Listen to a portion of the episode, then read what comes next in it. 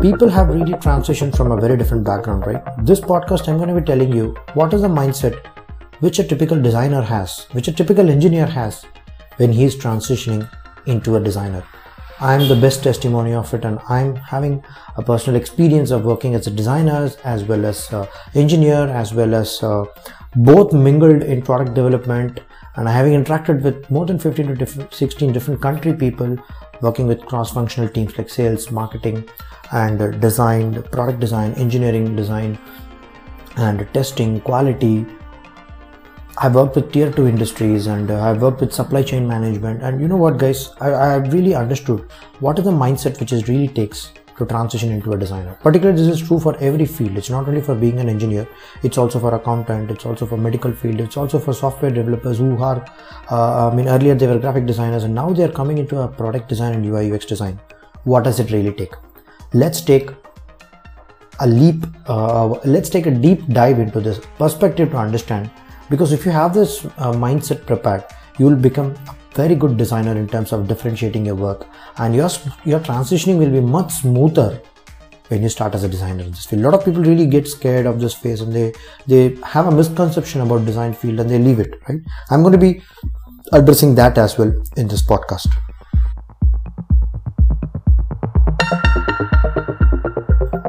First, let me share my personal story, guys because I've been a mechanical engineer for uh, five years. I did my mechanical engineering at 2009 to 13, and after that, I got selected in campus interview being a uh, product development engineer. I started my career as a graduate executive trainee. There has been a five years very good in TAFE tractors and farm equipments.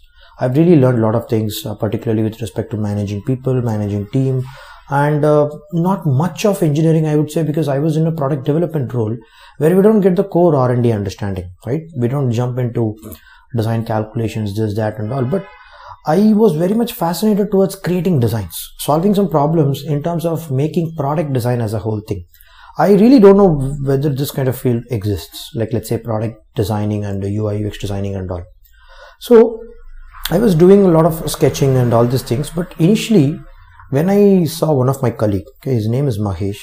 So he used to work in TAFE. So uh, he used to draw a lot of stuffs. He used to sketch a lot of uh, uh, tractors. He was in a tractor R&D. He was also earlier uh, part of uh, TAFE in the R&D department. So uh, he he was sketching a lot of the times, and I asked him, "Sir, why do you really sketch?"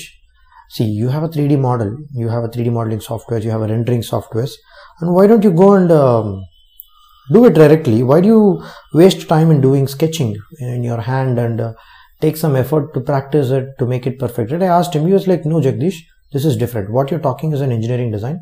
What i'm doing is different which is called industrial design. And uh, here creativity is a major thing and when you draw with your hand you tend to put the forms and curves and think your product how it should be there in your mind in your own way by sketching it out. Initially, all the designs will be like this, Jagdish. Then and only it will transition into a physical product design. So I was like shocked. Like, what is this? No, I, to my knowledge, I've seen only people working in 3D models, and they really get into a 3D printing or manufacturing or make prototype and do it. But what is this? It's it's little different. Then he said there is a college called uh, NI, uh, sorry, the college called IDC. It's Industrial Design Center, IIT Bombay's design division and luckily uh, that was a moment i had to talk with him and he was in the time of writing the exam of that particular uh, college to get into a design education. I was really fascinated. Oh my god what is this? So people are really uh, uh having a course for this. Then i started to try myself to sketch some ideas. Like i was not sure whether i'll get it right because i was thinking um, to join in this colleges to be a designer you need to be very good in sketching. That's a very big misconception i had. After that, I came to know it's not even required. That's just a part of a skill. That's it. It's like building your screens or talking to uh, people to get research done or doing some ideation sessions and building prototypes. That's also a skill. It's not a big thing.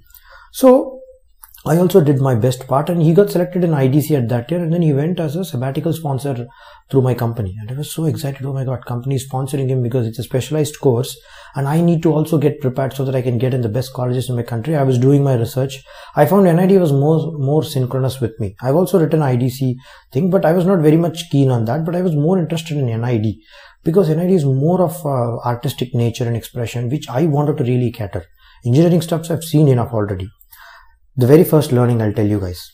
If you are a designer, if you're coming from an engineering background, don't forget your analytical skills. Because a lot of times people forget that. I'll tell you, if you are solving a problem, attention to details and having the technical materials knowledge, process knowledge, your engineering background knowledge. Let's say if you're a software engineer also, no problem. That particular knowledge will help you a lot when you become a designer. A lot of people forget that. You know, I also tend to do that mistake, but I somehow got the uh, remembrance of it. Lot of people have given me this advice also. Forget your engineering, forget everything, start design fresh. No, that's not the real thing. That's the very first thing I'm telling you. Being an engineer, don't forget your analytical skills. Don't forget your technical knowledge do not just forget everything what you learned in design uh, in engineering as a designer definitely you will be putting that thought process mindset creativity into it then what happens is i wrote the exam i got selected in nid same i got a sabbatical sponsorship also but here i was a little different i did not choose that sabbatical option because i really wanted to do it on my own because when you do for a sabbatical sponsorship industry will ask you to sign a bond for five years of course TAFE is a very good company they've asked me to come back again but I've not chosen that option because I wanted to really make myself uh, uh, free in that way to explore.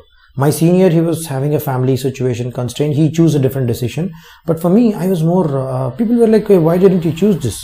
Why didn't you choose that particular option? It's a good option, right? But I know, like, if I'm building my own career, I need to be choosing my path very differently because later doing design no i found that medical product design was very interesting and i had a freedom to jump into internship to do a medical product which got a best uh, uh, product also of the year 2021 for a medical ventilator called Numo. I was very happy to work in that uh, Phoenix Medicals team as a part of a UI UX designer. And also later I joined in uh, a medical product design company, one of the best studios in India, HCL. So all this freedom would have not come when you do this. A lot of people make the second mistake which is losing their freedom. They think i'll be only working in this. I'll be designer. I'll be only building some screens. Don't have that restriction in your mind. You know what? The moment when you switch off your uh, mind and think about design is having an endless possibility and you can switch into product design digital design game design system design or even you can go into graphic design you can go into furniture design toy design multimedia design. Design is endless guys. Strategic design retail design experience design exhibition design. I'll keep on telling you textile design ceramic design. Design is completely a way of problem solving into different arena. So have that openness particularly if you are from a different background engineering background or anything. Please don't leave this guys the second learning i'm telling you. Okay? The third important thing is let's say if you're coming from an accounting background please have that management of financial things. Please have that uh, uh, management of people and project how you do. Because i i've seen uh, people who are working in accounting field or people who are working in that particular arena they have a very clear documentation of their numbers and stats and pictures and figures or whatever they have. They have a very good presentation skill. They have a very good organization skill.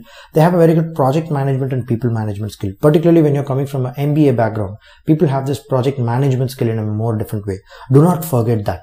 Because as a designer this mindset is very important to keep that discipline with you. Because you are already blessed with that skill and why do you want to waste that? A lot of people think oh no i have to learn everything from the beginning. Design is everything. Of course design is different but these skills will make you leverage as a person to take an advantage of your earlier skill. A lot of people start their design career initially they won't be able to get good job. It's because they don't know how to tell their experience properly. It's a very big problem also they they treat themselves as a fresher and obviously industry will take their advantage and they'll treat you like a fresher and they'll give you 20000 a month. Because for them it's profit right? So it's your responsibility to showcase that particular skill set to get hired and leverage your experience in that. Don't forget if you are in that particular background. The third is like let's say uh, management okay? See management i'll tell a lot of things guys because when it comes to management you have a very systemized way of working. You have a very good interpersonal and communication skills. You have a very good effective um, what do you call brainstorming with different cross-functional teams like let's say sales marketing design and uh, development testing. And you know what? This is a very good skill which people really lack. Designers are definitely poor in this guys. They know how to make concepts and creative and all these things but they don't know how to collaborate and get the leverage of other teams they are very scared and skeptical about talking to other teams they think they'll spoil their creativity. Their marketing will come and tell don't do this concept. Don't do this colors. That's not the case guys. If you effectively talk to them and understand their pain point as well then you can contribute better. So have that collaborative nature if you're coming from a management background okay? Next is let's say if you're coming from a medical background if you're a doctor if you're a physician who are really interested in design and i've seen a lot of doctors coming into uh, coming ui ux field and still there are a lot of people who are coming also. Particularly one of my student also was a 15 years experienced gynecology. She's a doctor but she's very interested to learn design. I, I mean i'm really happy to guide these kind of students because i developed a very different perspective.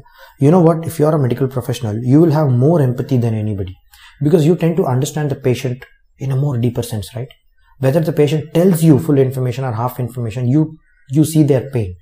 You understand their need. You find out the real problem root cause of their uh, body problem pain or something because that's the power of a doctor right?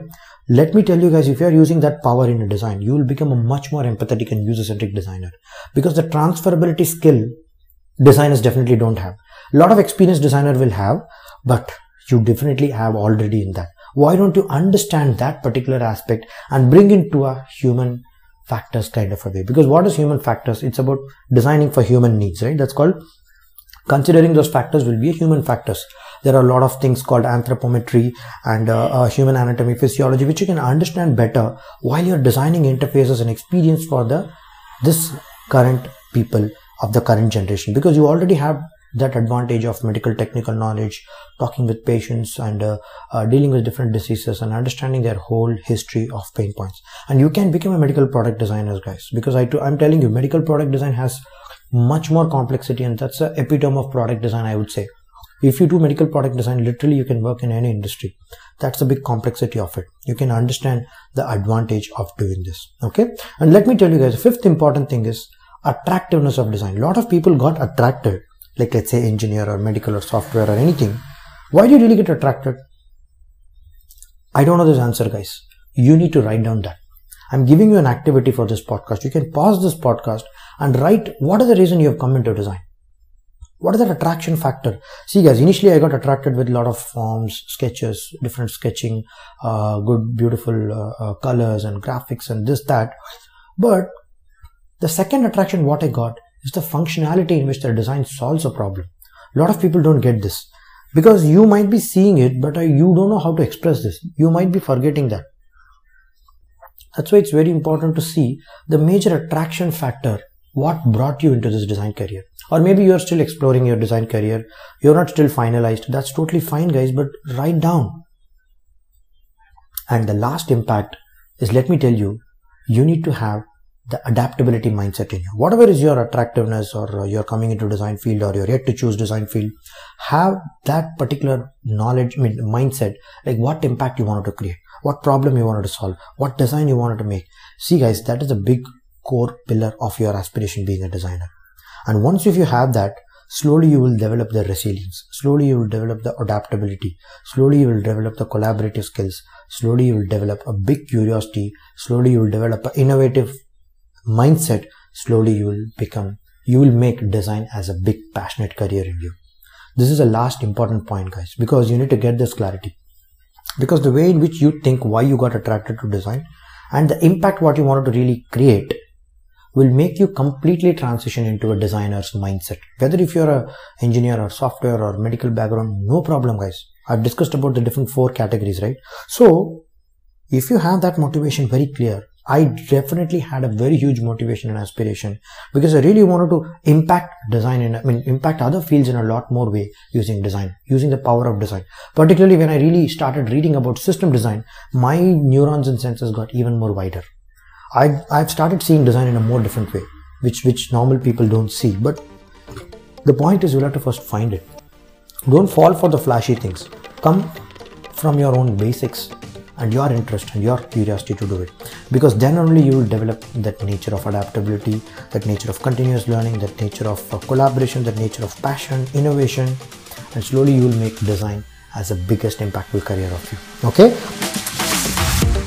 I hope this podcast would have given you the mindset clarity, what it takes to become a designer, and how you can leverage the power of your existing field. Okay. Thank you so much, guys. Thank you for staying tuning in with me in this podcast. If you need my mentorship support in getting you 2x to 3x salary growth, if you're already a designer in less than three months, hit that email dfcdesignforchange at gmail.com. If you are someone who are really new, don't know anything about design, you wanted to start from the scratch, I would highly recommend you you join my personalized mentorship program. This is a very intensive program. If you're only serious, do that. Send that same email that you're a fresher you want to learn design. In less than three months i'll make sure you get a very good job of minimum 50000 to 60000 in design because that's the minimum result which i guarantee to students. But if you put a lot of effort you can get even more better results and job and career opportunities than that okay? So thank you so much guys. If you find this useful give me a best rating in spotify and apple and subscribe me for further episodes. Thank you so much guys. Bye bye all the best. See you